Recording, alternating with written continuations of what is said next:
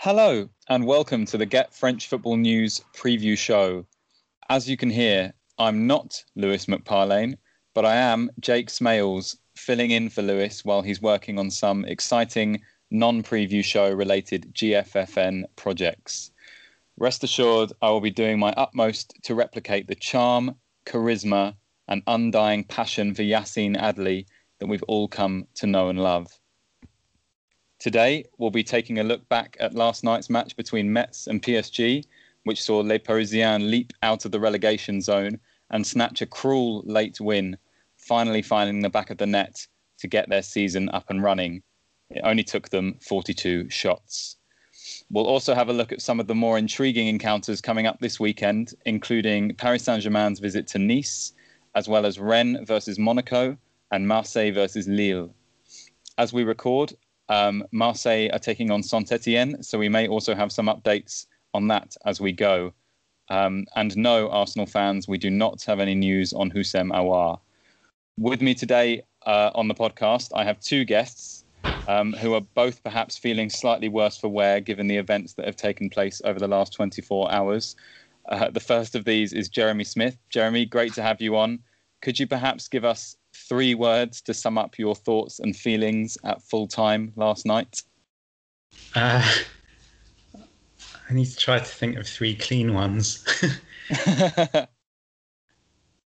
um, I don't know. Typical bloody mess, I guess.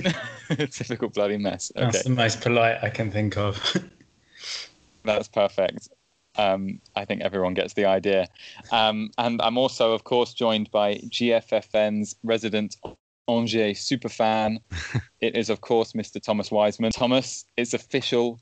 The jewel in the Angers crown, Baptiste Santamaria, has joined Freiburg for what is a record fee for the German club.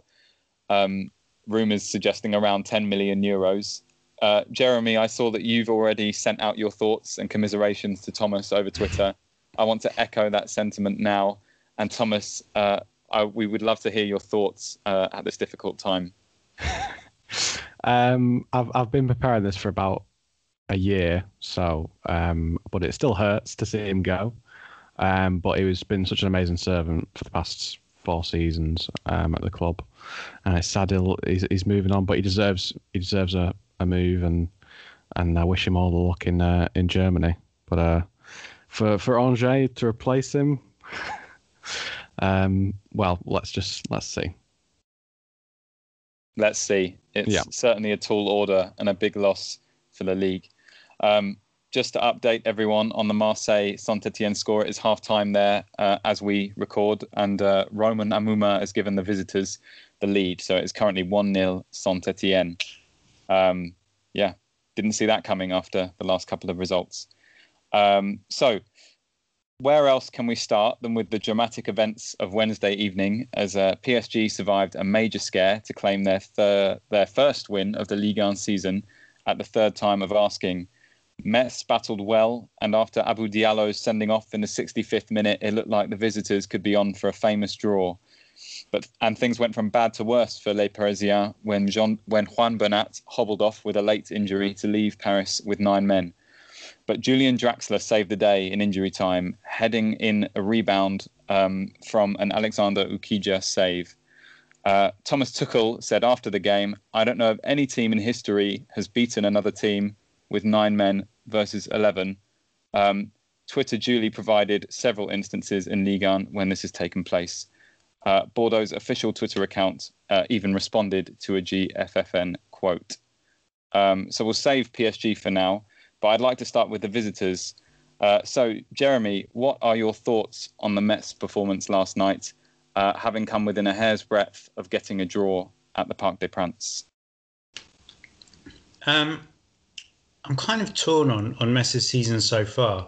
Um, after their their defeat to Lille at the weekend, which was a relatively early eighty-ninth minute winner, um, uh, Vincent Aignan said that Um, we're sort of four points worse off points-wise than, than last season, but we're playing a lot better and we've got a better team.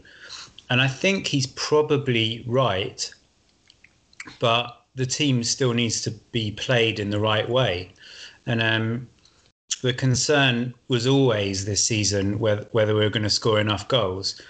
That's still a problem, but even more so if, if we're playing so defensively. And to be fair to, to us, I guess, um, you know, first match played Monaco at home and Lecomte was was named man of the match, which gives you an idea that, you know, Metz sort of at least matched matched Monaco and, and just couldn't put the ball in the net. Lille and P S G, I think, actually we set up far too defensively, and, and certainly P S G. Yes, they you know they, they still fielded eleven internationals, or ten and a couple of and youth international, um, but and you know that it was still P S G at home, so everything was still in their favour. But with all the sort of stories and bad form and pressure and everything else, I think that there was possibly a, a result to, to be got at.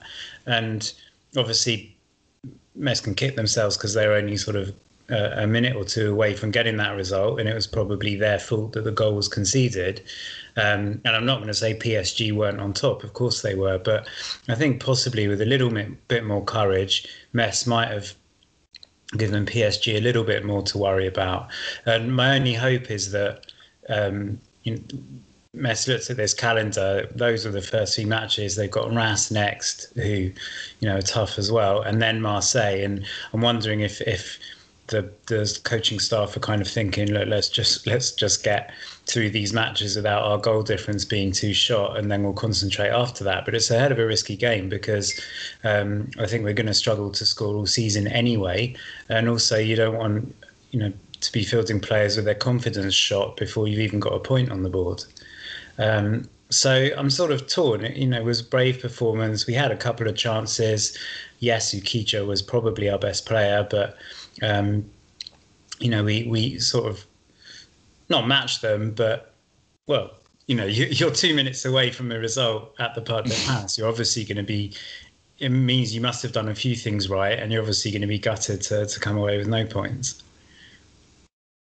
Yeah, sure. And and as you say, I think, you know, Metz haven't had the rub of the green in terms of some easy fixtures to start things off with and get the confidence going. But talking about that attack, you know, Habib Diallo is obviously being linked with a, a move away, and he was so vital, you know, with his goals last season to to helping you guys stay up. Um, where do you see those goals coming from if he if he leaves? They're putting a lot of faith in in Nian, who I do think potentially can be a very good player. Arguably, I think he's sort of got more variety to his game than, than Diallo, but he, you know, in, I think a good two, three years now, he hasn't really pushed on. And, you know, that's partly because he has been kept out of the sort of centre forward spot by Diallo's good form, but still um, I'd sort of be expecting more of a kind of upward trajectory. And then you've got players like and Get, who can really blow hot and cold. Boulaya even more so. He can be either completely unplayable or unwatchable. Then we've got Thierry Ambrose, who looks such an amazing sort of youth talent at Man City. Um, we had him on loan last year and he, he didn't score all season, but he worked very hard, so we signed him permanently. I think the hope is that, you know, those four or five players and, and Wagner Diaz as well, who potentially is a very good signing, but he's probably not going to be fit for another month or two. Um, I think the hope is that sort of between them, they'll they'll share the goals and, and provide the goals to each other as well. Um, but I just, I whether you're sort of challenging for, for the top places or trying to stave off relegation, um, I just think a a striker who is guaranteed to score sort of, you know, minimum ten, twelve goals a season is is sort of gold dust. And, and that's what I really worry about. I do, like I said at the start, I do think we've got a better team last year than last year and sort of well set, better set up in general. Um, we've even got Antonetti back in the background. You know, sadly, his, his wife passed away during the summer. Um, so he's going to be more involved again. But there's only so much that a solid defence and a decent midfield and uh, a good sort of uh, football director in the background can do if you haven't got someone who's putting the ball in the back of the net, and that's the worry. Yeah, indeed, indeed. I think it is. and as you say, you know, clearly you've been been defensively solid over the last over the first few games of the season. But do you have any concerns about Metz' inability to see matches over the line? Do you think the issue is concentration or fatigue, or just a case of tricky fixtures and these teams eventually kind of finding a way over the line? Um, I don't, I don't think it's fatigue. I think all three goals that they've conceded, probably they didn't cover themselves in glory um, defensively.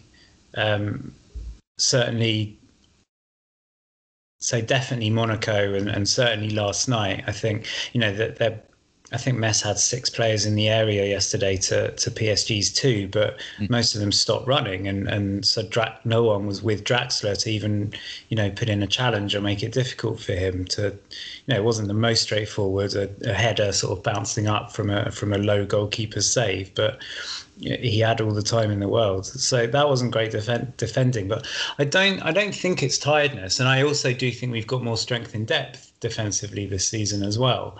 Um, it's just that if you're setting up to mostly defend for ninety minutes, then, you know, the, with all the sort of will in the world, at some point you're probably going to make a mistake. And it's sort of, I guess, if if you're conceding goals in the sort of eighty-ninth and ninety-third minutes, then it's, it's perfectly reasonable to to think, oh, maybe they ran out of steam. But I think it's just, yeah, possibly, you know, attack is the best form of defence, and I think Metz need to, to get that through to themselves.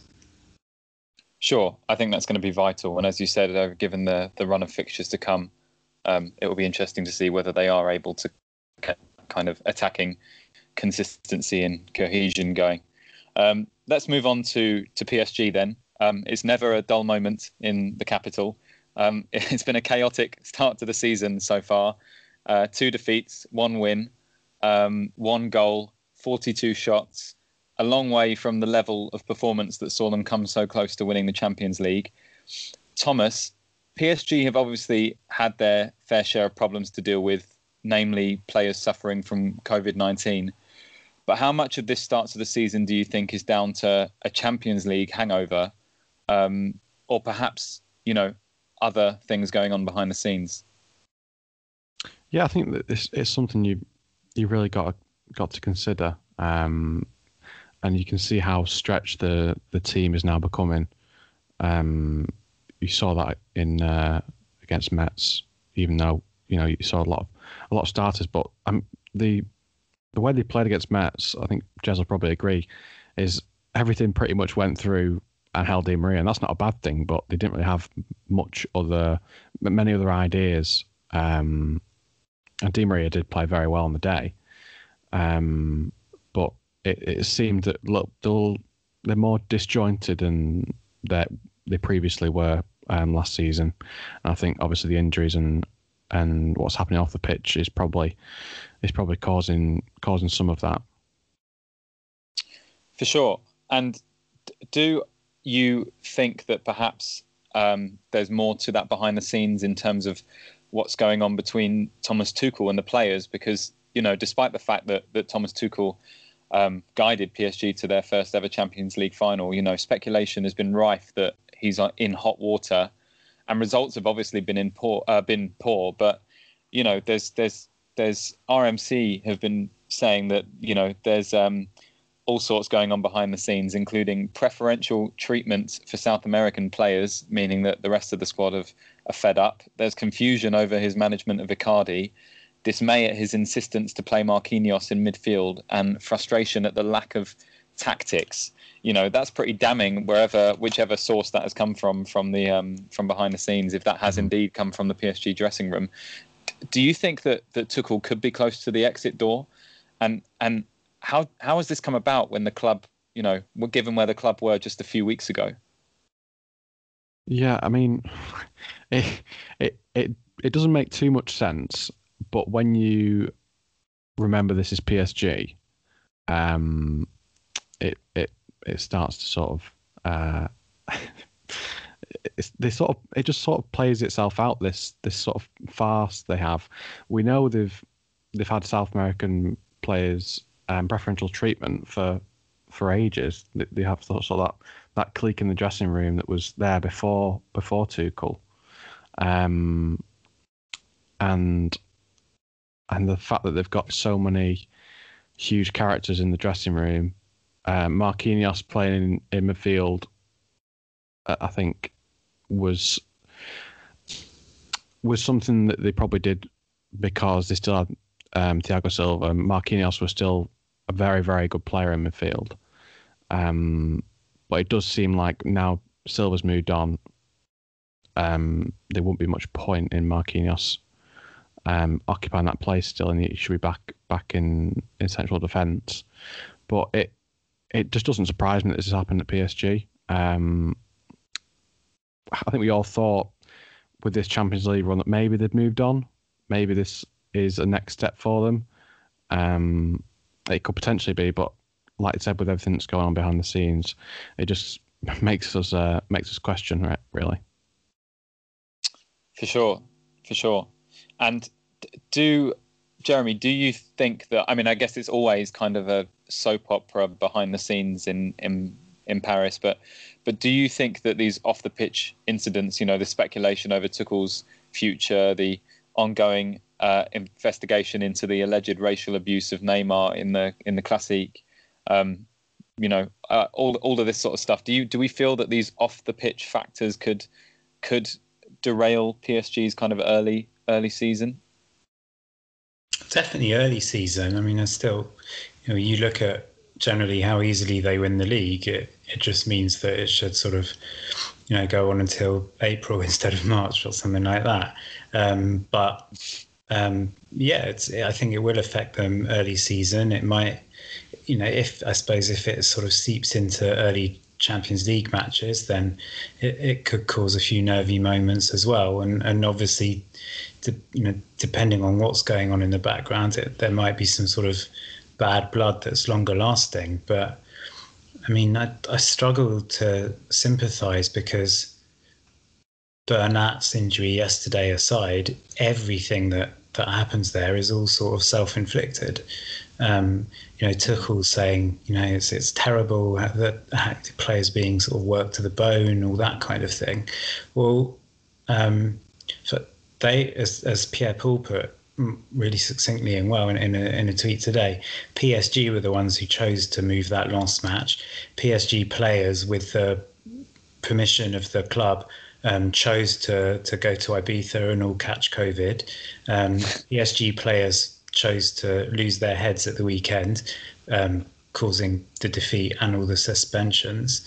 Um, so, it you know, and they still fielded eleven internationals yesterday. So, um, you know, it's nothing to do with the fact they beat Metz. I just think this is the kind of thing that goes on there all the time. And I, you know, I'm not one hundred percent impressed with Tuchel, and I do sense that the Champions League run, which, by the way, I don't think is that impressive. They just beat the teams that you'd expect them to beat.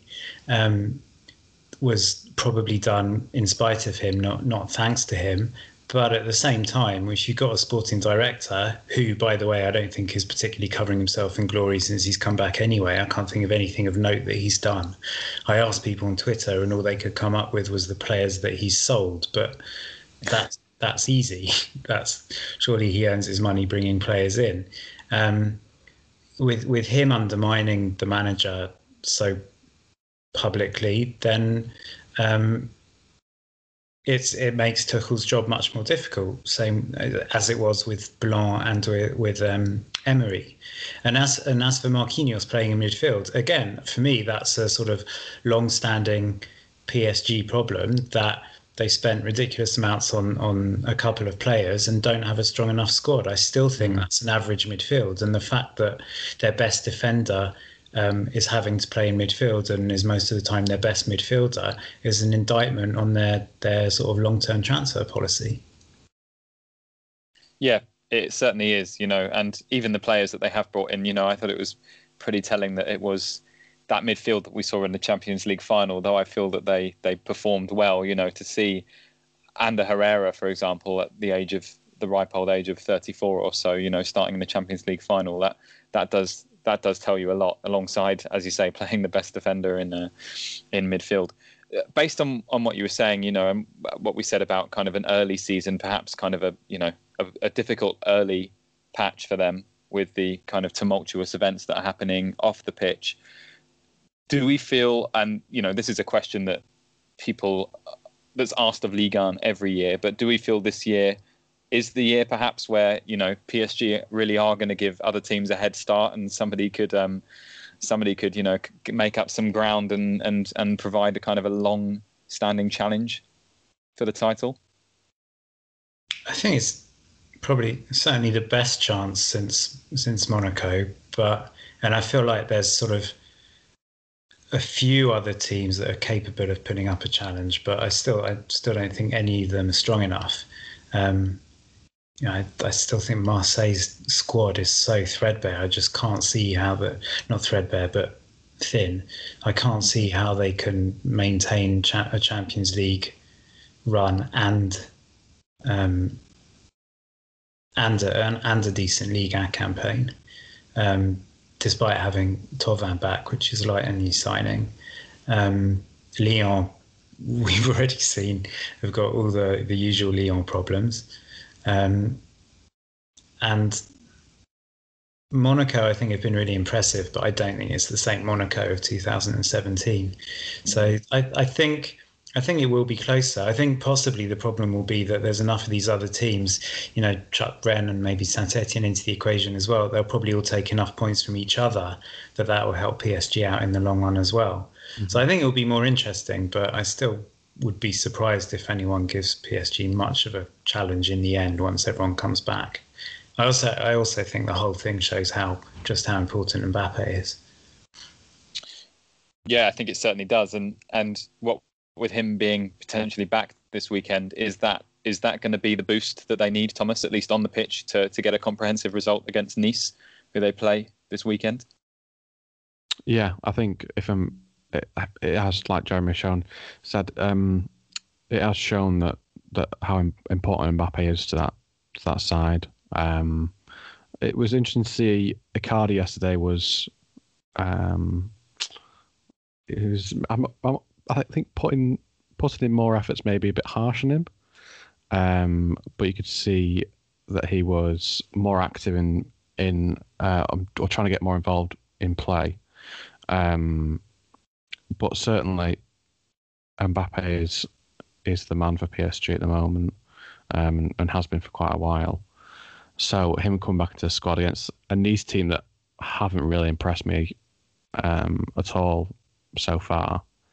Um, the only other thing to mention for P S G is really that um, it, it's it's kind of like a silver lining in a way that they've they've been able to bring through and play some of their younger players, some of their youth players from their academy, because P S G have, you know, one of the best academies in France, um, and they always, you know, get criticised for li- for letting these players go. I think the big one was was Coleman, who scored the winning goal against them in the Champions League, came from their academy, um, and that was highlighted a lot on, you know, on social media and whatnot. So I'm not sure how long they'll keep these players for, but it's it's nice at least to see them get some game time while um, players are unavailable to to uh, to start in some of these games. Sure, as you say, I suppose that's one silver lining. You know, in the in the Metz game, we had um, Bandiagou Fadiga making his debut, which was uh, which was good to see. So, you know, at least there's some. You know, it's not all not all doom and gloom and kind of, you know, the usual kind of nonsense that we we have going on in the background. Um, Okay, so let's move on to, to the home side this weekend, Nice. So they've had a decent start to the season with two wins, or at least prior to the weekend, where they lost three one to Montpellier um, in a pretty toothless, turgid performance, um, to be honest. Um, obviously, you kind of alluded to it there, Thomas, that they haven't been particularly impressive. There's kind of been consistent unrest more recently with, with Patrick Vieira. Obviously, he had a a promising first season, um, but things but things haven't really kicked on, you know, despite the signings that they've made. Um, Bob Ratcliffe has spoken at length about how they see him as the right man for the job. But in terms of Vieira as a coach, I, I guess I'll ask both of you this, but but Thomas first. Do you feel that he's the right man to take this Nice team and this project forward? From what I've seen at the moment now, um, he's been at Nice for two seasons. Is his third season now? I think it might be. Yeah, I think so. Yeah. And the previous two seasons, the best player in the team has been Walter Benitez. I mean, mm-hmm. he's been performing miracles um, game after game to to to keep them clean sheets and and and win them and win them games really. And it just seems dysfunctional that he can't. Vieira doesn't seem to be able to construct a, um, an attack that, that will produce produce enough goals for them. I think they've been lucky this season. The, the first game against Lens, they got battered, um, and somehow, you know, it was only two pieces of um, a brilliant um, a brilliance from from Gouiri, I think it was, that that got them out in that game and got them the three points. Um, and they can't be relying on on Benitez to to keep um, producing great games and games and games and, and think that Vieira is progressing as a manager and, and building this Nice team up, especially with all the investment we've seen him we've seen um, Ineos put into the club, especially over the over the summer with all the new signings. So maybe, you know, obviously we need to, I'd say more time needs to be given, um, because they have got quite a few new signs in the squad, and to see what Vieira does with them. But we've said this, I think, at the start of the year when they signed Dolberg and whatnot. And we said this at the start of the Vieira's second campaign. And was there much change? I'm not entirely convinced. No, I think you're. I think I think that's a fair a fair assessment. Um, Jeremy, what are your thoughts on on Vieira as a coach going into his third season at O G C Nice? Yeah, I feel quite similarly. I think um, last season, I sort of, for a lot of the season, gave him the benefit of the doubt, saying, well, you know, all these new players came in literally the last week of the window, because most of the summer was um, spent um, sort of speculating whether Ineos were going to were going to complete the the purchase or not, and, and they did so late that um, you sort of felt like, well, to be fair to Vieira, he hasn't really had a proper pre-season with a lot of his players. And I suppose on paper you look at it and you say, well, you know, with those new players, he, he got them into Europe, so fair play to him. But yeah, for a lot of last season as well, they really flattered to deceive. And, and I think it was literally an injury time goal in, in the last match before before lockdown and before the season sort of closed down that got them into Europe. Um, so arguably that was a little bit flattering, and, and you know, you, you never you never know what would have happened if they they played sort of nine games more. Um, this season, yeah, that they've I think they've had, obviously because of the injection of money, I think they probably had the best transfer window of, of any club in Liga, and I think it's fair to give um, Vieira and the players a little bit of chance a chance to bed in. And again, if you know if you're sort of looking glass half full, you can say, well, you know, if they're, they're getting a couple of wins, even when they're not playing well, even when the players haven't yet bedded in, then, um, you know, that that's a positive thing. And, you know, it's the cliche about, I'm not saying they're going to win the win the league, but um, champions get results even when they're not playing well. Um, so he's sort of, it feels like he's always doing just enough to to make it seem like it would be harsh to get rid of him. But um at some point, especially with the, the players that have come in this year, um, I think there needs to be the results, but also, yeah, at some point, definitely the, the performances to go with them. And um, yeah, the, certainly so far this season, you know, even even with the um, the consolation goal at the weekend against Montpellier, it seems to all be um, Gouiri or um, Dolberg to an extent as well, but I think there needs to be a lot more sort of um, attacking intent and imagination, and and um, I think he's got the players to to be able to do something a lot more special than he's doing so far. Yeah, I completely agree, and I think, you know, that's what that's what I think it was in the President's podcast um, that um, C E O Bob Ratcliffe was saying that, you know, um, Patrick hasn't had the players to play more expansive football, but, you know, he, he did get a few of those guys in last summer, and certainly a few more this summer in terms of players like Ronnie Lopez on loan, or, or Gouiri, who you guys mentioned, who who got two goals on, on his Nice debut, you know. So I think it is fair now to say that to, to demand more, you know, and that kind of just doing enough is, isn't really good enough. And of course, you know, time will tell. Um, I don't think it's time to to necessarily change coach right now, but but certainly I think more more and more questions are going to be asked of uh, Patrick Vieira. So it will be interesting to see how that develops and how Nice get on over the coming games. Um, so uh, with that in mind, what are your score predictions ahead of this weekend, gents? Let's start with Thomas. Um, I honestly don't think this will be a very exciting game, to be honest. Um, the very recent news out of Nice is that Dolberg, Claude Maurice and, and Soccer have all been um, confirmed positive for, for COVID. So that's um, another hit to their to their list of players. But I think, oh, honestly, oh, I'm going to say a one nil, no, two one P S G win. Actually, no, Nice aren't going to score. two nil P S G. And what about you, Jeremy? Um, I agree. I, I don't think it's going to be great. I think it's two two teams that really haven't yet come close to sort of motoring. And yeah, um, there's the Mbappe factor, which that's the only reason I'm sort of hesitating a bit. But I think I'm going to go one all. Yeah, interesting. One, one. Sure. And I'm going to go for, I think, a two one. So I think Nice will probably get some kind of scrappy goal, a Dante header or something in the mix. But otherwise, yeah.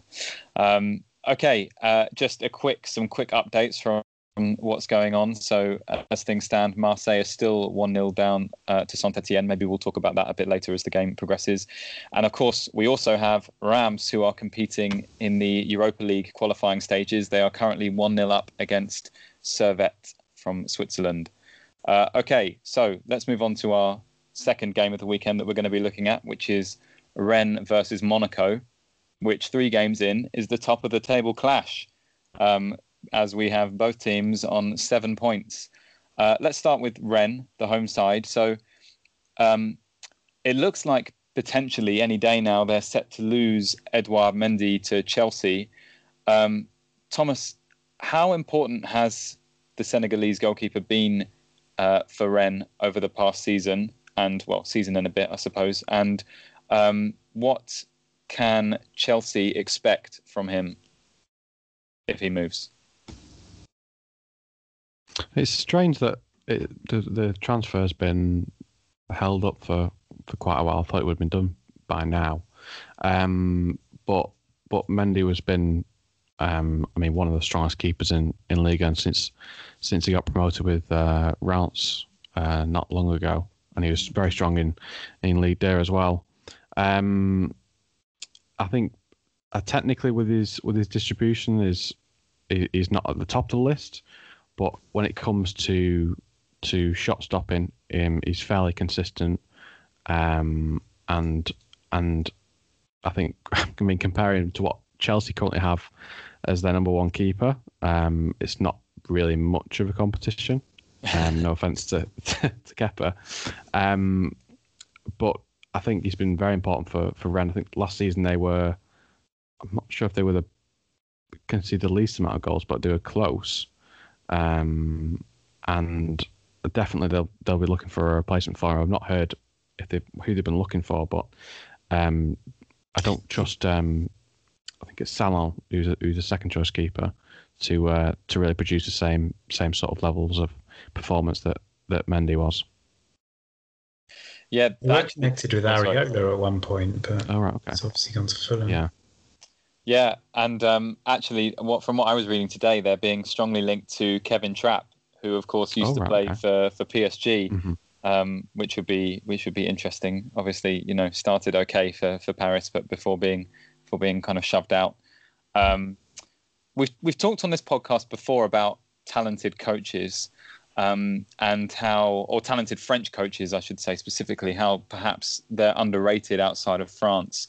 Um, I'm aware that kind of there are people have relatively mixed opinions on on Julien Stéphane, which I find quite difficult to believe. Um, Jeremy, do you think that, that Julien Stéphane is perhaps the most talented French coach currently working in, in France, um, other than Didier Deschamps, of course? And do you foresee him uh, potentially moving to a bigger club at some stage in the future if he keeps uh, keeps doing what he's currently doing at Rennes? Um, no and yes. Um, I don't... I think we, we had quite a good... Um, podcast near the end of our season where we sort of talked about coaches and, and how um, French coaches don't get enough credit. And I think Stéphane, I don't know if it's because obviously they, they won the the Coupe de France a couple of years back, and, and um, I'm sure his dad is a is a factor in him maybe getting a little bit more positive press than others. But for example, people like David Guillon, I think, um, is doing probably an even better job. I think Rennes have got a hell of a lot more resources, and it's fair to say at this stage are a bigger club than R A S, but I think R A S have, have been um, you know, really consistent and, and doing, you know, more or less as well with with a much lesser squad. Um, I think that Um, you know, you can you can look obviously at. Um, I'm not just saying it because Thomas is here, but um, Stéphane, Thierry Laurey. I think there's a lot of very talented French coaches who don't get enough credit.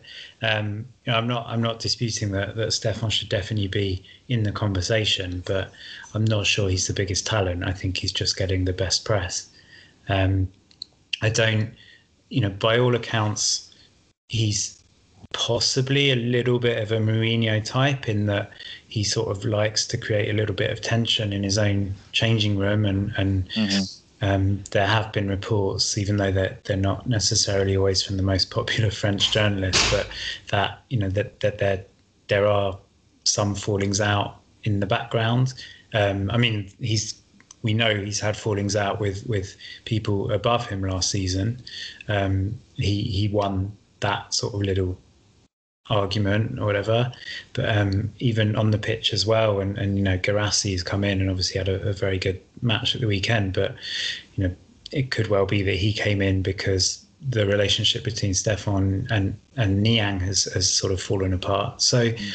I I'm not one of his biggest fans. I don't particularly I think that he's made Rennes a filthy team, um, as in fouling, but also lots of diving and cheating. I think he's benefited from a couple of very good young players who, to be fair, maybe he should take some of the credit for bringing them through. Um, I think Rennes just generally have had a lot of luck. For example, I don't think there's any way they were going to finish top four, um, top three rather, if the season had, had you know, gone to thirty-eight games last season. I think um, Lille had all the momentum. Um, So I'm not absolutely convinced, but clearly there's definitely a talent there. I'm just, yeah, I, I think it probably helps that his dad is the deputy coach of the um, the world champions, maybe. Yeah, I think that will definitely be a be a factor, and and certainly I think kind of, as you say, that Coupe de France victory and a lot of the good press will perhaps help inflate that, whereas coaches, uh, certainly outside of France and, and the French press, you know, coaches like Thierry Laurey and um, uh, David Guillon and, dare I say it, Stéphane Moulin will kind of go under the radar a little bit more. Um, so, uh, Thomas... He also, oh, sorry, just probably should say, he also kind of looks the part, doesn't he? He does. He definitely, definitely does. Yeah.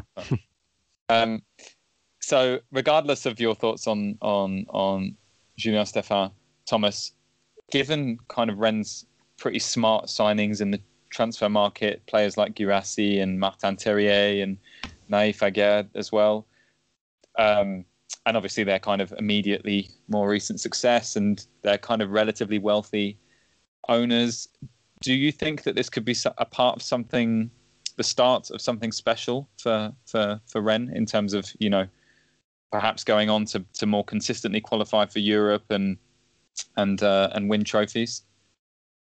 Um, I'd say so. I think I'm a little more positive about Rennes than um, than Jez Jez might have been, but I do agree with some of the points he made. Um, they were quite lucky last year. To... I'm positive about Rennes, just not as positive about that. I mean, as a as a as a young talented coach, he's the most talented French one because there's not really that many young French managers um, around. Usually, like people like Guillaume's probably David Guillaume's probably in his fifties now. Probably, I think so. Um, Moulin's fifty-three, and I think Stéphane's maybe forty, close to. Around that, but as as a talented manager, I'd say obviously he's probably the only one in the top two divisions around his age. Um, but for for Rennes, especially with, I mean, obviously Mendy Mendy will probably end up leaving, but um, like you said, like you said, Jake, especially with the the signings they've made, um, it it does f- sort of fill in the gaps where I thought they had s- sort of issues. So we saw. Last season, Yang was was a good striker, but he wasn't, I would say, at the level of where Rennes are aiming for. And I mean, it was a, it was quite a big fee to bring in Guirassy. Um, I think it's fifteen million euros, but him he's he's played. You know, he sta- he's he started that game against against Nîmes on the weekend and and came up with two with two goals. Um, and I think maybe the Rennes might have found their their striker that they've struggled to find. Really, for the past for the past couple of years, um, again is a great a great signing for them. Really good centre back, and and they've got so much. Um, I'm not going to mention the name we always mention when we talk about Rennes, but they've got um, a lot of uh, of very very good young talent um, coming through. I think um, I can't remember the the fullback's name now. Soppy. Yes, Soppy. That's it. Um, in the, I think he, when he played against uh, Lille, he was really, really strong against them, and uh, he looks like a really good, another good talent coming through them, their their youth system. So I think the the weaknesses that I saw in the team last season, I don't see them anymore really, um, and they seem to be strengthening a, a squad, and they clearly have faith in in Stéphane at the moment. Um, and they've started the, the season very well.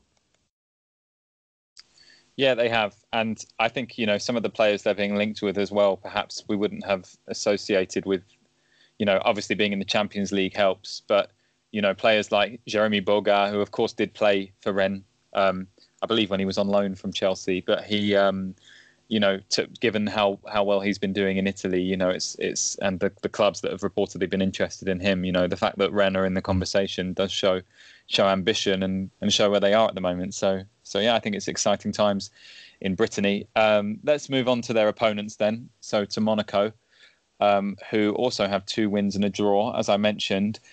It's been a small sample size so far, but how would you assess Niko Kovac's start to life in Ligue one so far, Jeremy?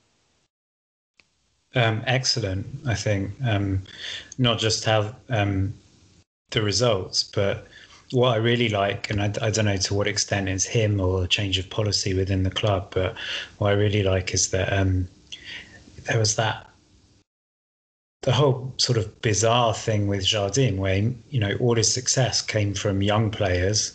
And then, to be fair, Henri tried to, to keep with the young players. And, you know, he's the one, for example, who gave Badia Shield his his debut and his first chances.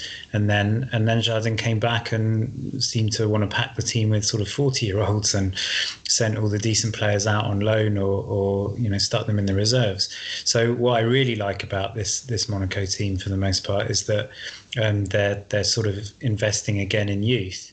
And if they can keep, you know, like Goebbels scored the winner at the weekend, and, and we know that him along with Pietri have had, you know, such bad injury issues since they arrived. But if they can also have the the sort of um, not luck, but um, I guess. avoid the bad luck of, of these constant niggles and, and be able to, you know, really use the, the full breadth of their squad, which I think is still about seventy players or something at the moment. Yeah. But um, there's there's a lot of talent there, and I think there always was, even the last couple of years when they were struggling. It's just that they weren't they were ignoring them, and um, I'm hoping that there isn't too much pressure put on Kovac, in that they're sort of, they're not going to say, you know, we expect you to be challenging for the title, at least for this season, because if he, you know, if they, if they, if he's given a chance for, for the likes of Badiashile and Goebbels and, um, you know, Diop, who also, um, was it Diop who scored at the weekend? Yeah, yeah, it was. Yeah, yeah. You know, the, these kinds of players, if if they get um, the chance to sort of get full seasons under their belts and, and really become um, regular first teamers, then I'm hoping and, and and as usual, you know, if they stay at the club for, for any prolonged period, then um, I think they could be challenging again in the next couple of years. Um, you know, for Kovac himself, obviously.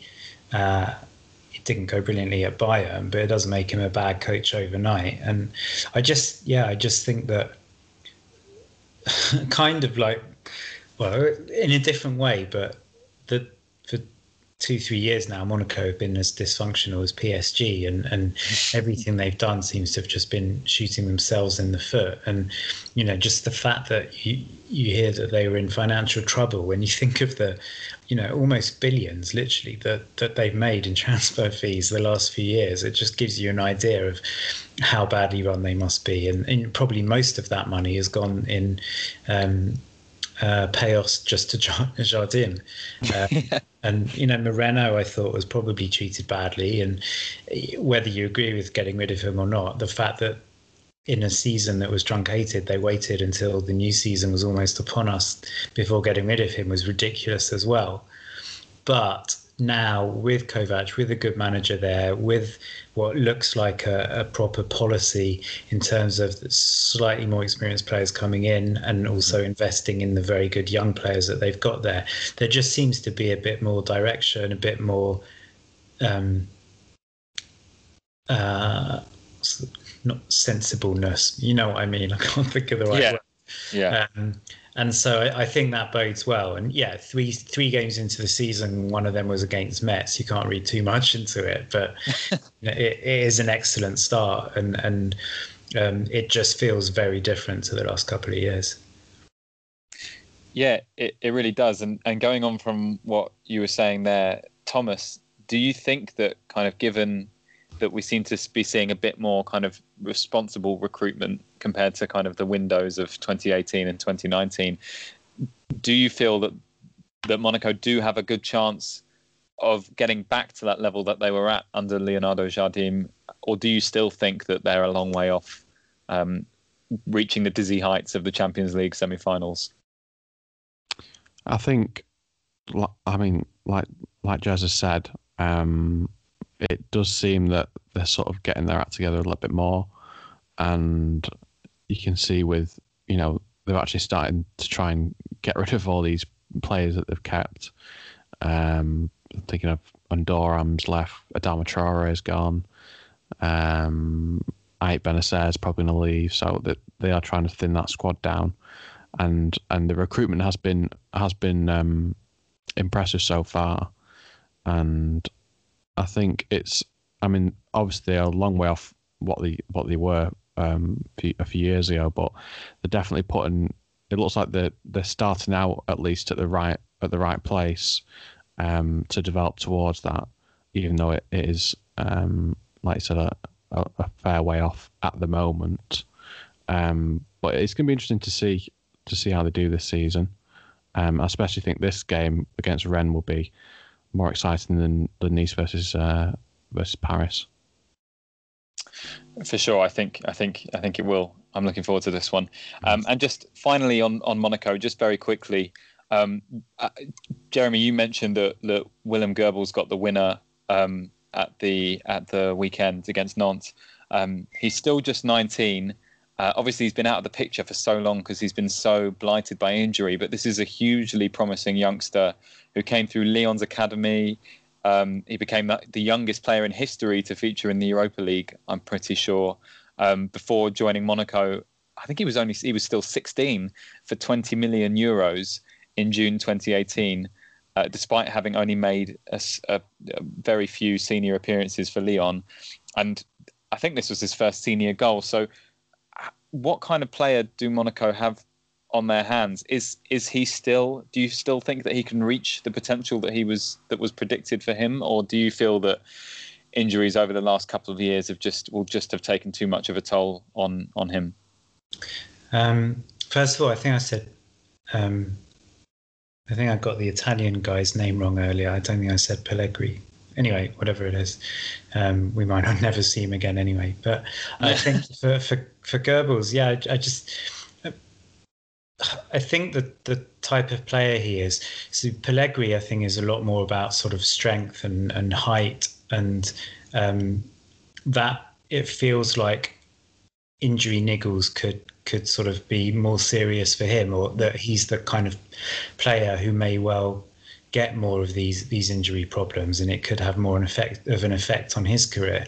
Whereas Goebbels, I think, is more. I mean, it's it's it's the obvious um, sort of comparison to make, because he he sort of made a similar journey at a relatively similar age, but more a sort of Martial character who's more about um, you know, speed and skill and footwork and that kind of thing. Um, so I mean, you, you could argue, I guess, that um, you know, injury, if you're sort of partly based on speed and explosiveness, then then injuries are, are going to affect you more. But I just feel like he's got a little bit more kind of nous to his game, and, and therefore, um, if he can steer clear of the injuries, then I don't see why he can't still um, make a make a good career of it. Again, that that that's one of the things about all these really young French players who kind of burst onto the scene at such a young age, that sort of it feels like they've been around for ten years or something, and then it turns out they're still only twenty-two or something. Um, I'm getting that like at Brighton now with Neal Maupay. It's amazing. He's, I think he's twenty-three now, and it just, it, it well, it is so long since he, he made his debut in French football. Um, so, uh, yeah, again, it, it sort of works both ways. It means that they've still got a long time to, to recover from kind of growing pains and build a career. Um, But then on the on the other side, it, you know, that there is always the concern maybe it was it's because of um, doing a little bit too much too young. In, in Goebbels' case, obviously the injuries have, have been bad enough that he hasn't done too much too young, because he's barely even had the chance to play in, in his career. So, you know, he looked he looked good at the weekend, and and um, I think as long as all these injuries are growing pains and nothing more sort of. Um, Is the phrase acute, or is it the opposite of acute? Whatever it is, as long as long as they're not sort of, you know, serious, long-term, recurring injuries, then I think he's the type of player who, who can still have a great career. I I really hope so, because you know what you know he's this is a guy with with so much potential. Um, so it would be really amazing to see him uh, get even get close to what was expected of him back in sort of two thousand eighteen, two thousand seventeen. Um, okay, so let's have score predictions for this one. Uh, we'll start with you, Jeremy, this time. Um, I'm trying to remember. Is it Rennes at home, isn't it? Yeah, it is. Um, so I'm going to go... I think it will be a decent match. I'm going to go... Opti- I'm going to be optimistic in terms of number of goals. I'm going to say three two Rennes. Oh, that would be that would be be exciting. And what about you, Thomas? I was going to be the same prediction. Um, I'll go two one Rennes instead. Okay, then I will go two all, because I think there is goals in this one, as you both pointed out. I think this will be a more exciting match than P S G Nice for sure. Um, just to update everyone as we are live, um, Rams are through to the third qualifying round of the Europa League, so their amazing story continues. Credit to them and to David Guillon. Um, and Marseille are now two nil down to Saint-Étienne, so by the time we talk about them, maybe that match will be over and we can uh, reflect a bit on that. So with that in mind, um, for our last match of the evening, let's start with Lille, who will be the away side um, at the Velodrome uh, this weekend. So, um, yeah, with that in mind, they have scraped through their games so far. They are joint top of the table with the aforementioned two sides on seven points. Um, but they have two narrow wins and a draw, and they left it late against Metz uh, at the weekend. Um, and, um, yeah, so it's been kind of uh, relatively uninspiring so far. Thomas, is this resilience we're seeing in Lille, or perhaps a lack of the usual offensive cohesion that we've come to expect from Christophe Galtier's side in recent seasons? Um, probably both, I guess. Um, they've obviously had, as they always do at Lille, um, important players, you know, uh, on the outgoings, and and it does. It seems to take them. It seems that because of that, the Lille you usually see at the start of the season is much more underdeveloped than the one that you, you, you see towards the end of the season. I think we saw that last um, last time around, where players like, you know, Renato Sanchez were really coming on strong in just before the lockdown came into effect. Um, and I think Lille probably would have been um, higher up in the table than they, than they did finish um, in twenty nineteen twenty. But like I said, you know, Jonathan David's been quite unlucky not to not to score his first goal. I think Yilmaz has actually been quite um, quite impressive in the games. He's well, he's impressed me more than I initially thought. Um, but with Lille, it is I'm I'm not sure about them at the moment. Um, but it it does seem like there's. I'm, I'm, The only thing I'm well, it really is pointing out to me is, is Sven Botman's been really impressive for them in each of his games, um, and that's great that they've got somebody in that's, you know, replaced um, replaced Gabriel. So it just seems so easily, um, but I'm I'm not sh- sure they are. I think it'll take a, a few months before they are close to. to the strength that I would I would think them to be. Yeah, it's, it certainly looks that way. And, mm. and you know, if you look at, um, as you say, I, it's kind of surprising that, that Yilmaz has been the, the, the looked, almost looked the more dangerous of those attackers so far, at least to my mind, when, you know, this is a, a guy who's very physical and he's thirty-five years old. You don't necessarily... He's not the most mobile. You wouldn't necessarily expect him to be doing, you know, be a linchpin of a of, of Galtier's Lille, given some of the forwards that they've had in, in, in recent seasons. What have you made of Jonathan David so far, um, Thomas? Obviously, he hasn't scored a goal as of yet, and you know he was effectively the big money signing to replace uh, Victor Osimhen. Um, what have you made of his performances so far, and do you think he's just been unlucky, or or do you have concerns over his?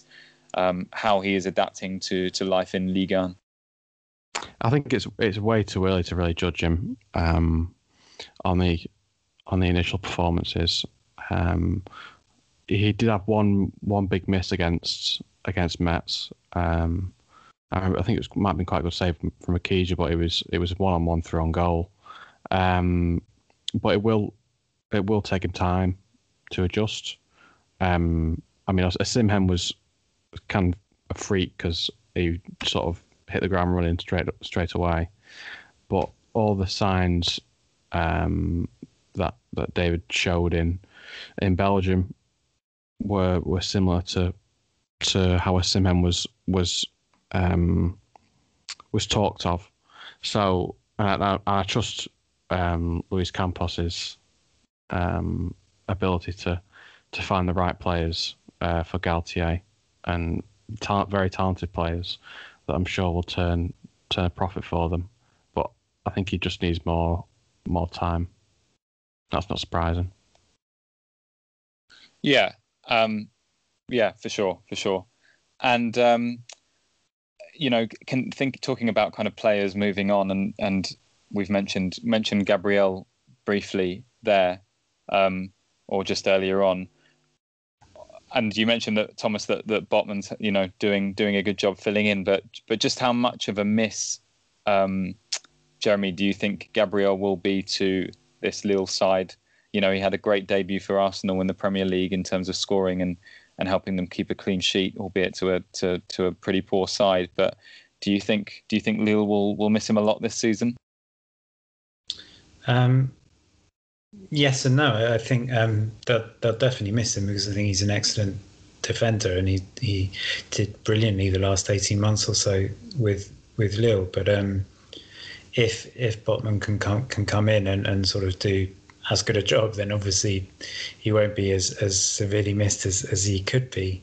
Um, and yeah, I, th- I think that sort of similarly to, to Monaco a few years back, until they got a little bit too clever for themselves, I think. And, and obviously there is the, the Campos connection there. Um, I think Lille's transfer policy over the last few years has, has been really canny, really good. They've they've unearthed some good players like like Gabriel, um, and um, it. The problem is obviously that there's only so much you can do, because you're not building any kind of um, sort of dynasty of, of a squad, because you're you're selling a lot of players every summer. And you're also maybe not giving yourself as much of a chance to, to kind of challenge for the title, because by the time the, the, the new players bed in, as as good as they, they prove to be, you know, it might already be a couple of months into the season and you might already sort of be playing catch up. Um, I think that's what happened last year. Um, as, as Thomas said, sort of despite Osimhen settling immediately and, and, and helping them, them get results. And it feels a little bit like that this year. But I suppose similarly to what we said about Nice earlier, if while they're still finding their feet and players like Jonathan David isn't isn't quite there yet, if while that's happening they're still, you know, getting seven points every three games, then um, when it all clicks and and with only sort of one goal conceded in those three games as well, when it all clicks, then then you've got to think that um, they'll they'll be one of those clubs that are certainly going to be challenging for, for the Champions League places. Um, the only concern is, like Monaco, I just I just feel like there's only so many years that you can keep doing that, and it only takes one bad summer and a couple of um, bad signings, and it can all go wrong quite quickly. But um, I, I think the players they've brought in um, have been good. I'm not, I'm not as convinced as, as all of you about Yilmaz. Certainly the first the first match, um, you know, it was certainly him coming on and, and, and Camavinga coming on sort of with op- very opposite performances that probably changed the game in, in Rennes' favour.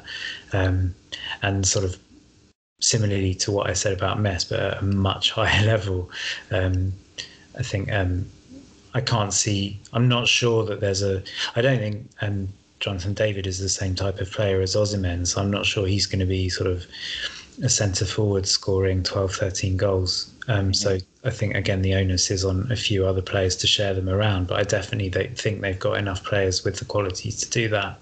So I, st- I still think they'll, they'll have a good season. Yeah, it will be interesting to see how that how that all pans out, and whether Jonathan David does hit the ground running, and whether they're able to, maybe with him in tow, kind of recapture what they were able to do a couple of years ago in that amazing twenty eighteen twenty nineteen season, and really share the goals around. But I was admittedly surprised when Burak Yilmaz was signed. I guess he's kind of there to provide that experience that that Loïc Remy was was provided, in terms of that kind of older forward to to help nurture these uh, these young talents. But you know, um, an interesting signing nonetheless. Um, Right, let's move on finally then to, to Marseille, the home side at the weekend. Um, they are currently in the ninety-fourth minute um, against Saint-Étienne, and still two nil down. It's just finished. It's just finished? Okay, yeah. Excellent. Well, um, I guess we can start then by by saying, okay, so that's two two wins and one defeat, and uh, you know, a pretty disappointing defeat um, uh, at home, two nil to Saint-Étienne. Um, how big a blow do you think this is to Marseille? I, I mean, we've already talked about how perhaps, you know, people claiming after the, or proclaiming, I should say, after the Classique that they would be title contenders was perhaps very premature given how thin their squad is, which you alluded to, Jeremy. But how big a blow do we think this will be to, to them? And, um, you know, yeah, how big a blow do we think this will be to them going forward, this defeat? Um, I think... Like I said, I don't. I I think last year was one of those sort of perfect storms where everything went well, and, and certainly Villas-Boas showed what a good coach he was. Um, I think any any talk of Marseille being serious title challengers for me is is a little bit um, too optimistic, and so I, I think um, I just I feel like they're still very very reliant on Payet or Thauvin to to turn it on. Um, And so, you know, they have an off game like Payet did to an extent today. Thauvin looked okay, although they're literally showing a really good chance that he missed, as I say that.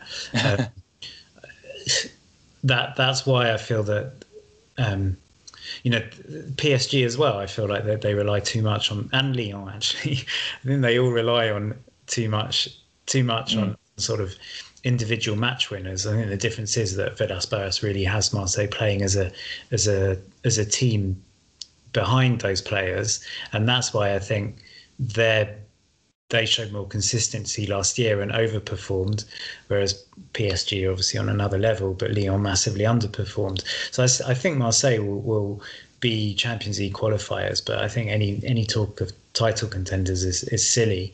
And so results like this against another sort of very well set up team who are playing with confidence at the moment rode their luck to an extent. Marseille hit the bar and should have scored when it was when when they were only one nil down. Um, these results can happen, but certainly I wouldn't have I wouldn't have expected it. I know they only played a couple of days ago. They're lost a lot of sort of emotional energy in that match, and obviously a couple of important players as well. Mm-hmm. Um, but I still am surprised that Saint-Étienne got that result there. But I'm not surprised that Marseille are going to drop. I fully expect Marseille to drop points here and there. Yeah, for sure. I think that's. I think that's that's that's relatively obvious. Um, t- Thomas, do you think that that freshness is going to start to be an issue for them? Perhaps quicker than expected. I mean, we talked about, you know, the fact that they're going to have to navigate uh, the Champions League, and that they ha- obviously haven't been able to make um, anywhere near as many signings as they would like due to their financial limitations and um, the kind of troubles they've been having um, in terms of adhering to the, the D N C G and also to F F P. Um, yeah, do we th- do we feel that, given that they're already playing again on Sunday and against obviously You, opposition for European places in mm-hmm. t- in the form of Lille, do we think that, that freshness is going to be an issue? Yeah, I think so. I think this was something we we sort of raised last year, um, and they they did get away with it to an extent, um, especially with the with the lockdown. But I mean, the, I think this game's on a Sunday. Um, so they've got a few days rest, but especially as the season progresses and they ha- and they have them them Champions League games, I'm I'm not really expecting them to produce much from Champions League. Um, maybe something better than the last European competition, which I think was Europa League, and they didn't win a game. Correct me if I'm wrong. Um, I think you're right. Yeah. Yeah. Um, so if I, I, I mean, it depends what the Champions League draw is like, but um, it would be very, very difficult for them at the, at the moment with their current squad to compete on two fronts and expect to to finish um, in in second place in in Liga. Yeah, I think it's going to be a tough season for them. I mean, obviously, you know, Benedetto is going to be back for the for the weekend because he was suspended, um, I believe, here, um, but. Um, It is going to be tough, and especially given that I think they're pot four in the in the Champions League group stage. You know, it's going to be it's going to be going to be a tricky season for for Marseille. Um, right. So, what are our score predictions for this one, gents? Thomas, do you want to go first? Yeah, sure. Um, I'm going to go for a one-all draw. What about you, Jeremy? Sorry, I was on mute. Forgot to take myself off. Um, no worries. I was also going to go for, for one all. So to be different, and because they're at home, even though they lost at home tonight, um, I think Marseille will bounce back. I'll say two one Marseille. Okay, I'm going to go for one nil Marseille. I think we'll see a more resolute performance, and I back Thauvin to get the winner, given his kind of that he is basically like a new signing for them, and that he got a couple of goals. I mean, I don't know how he performed in this game, but given that he got a couple in this and already this season, and that one against P S G, I think he'll be a handful. Okay, so we'll wrap things up there. Um, thank you very much for joining me tonight, guys. It's been a pleasure, and as always, thank you for listening. And please be sure to check out Um, G F F N on Twitter, and also check out our website get football news dot com for all your French football needs in English. I've been Jake Smales, and I've been joined by Jeremy Smith and Thomas Wiseman. Thanks very much for listening. Enjoy the football and have a great week.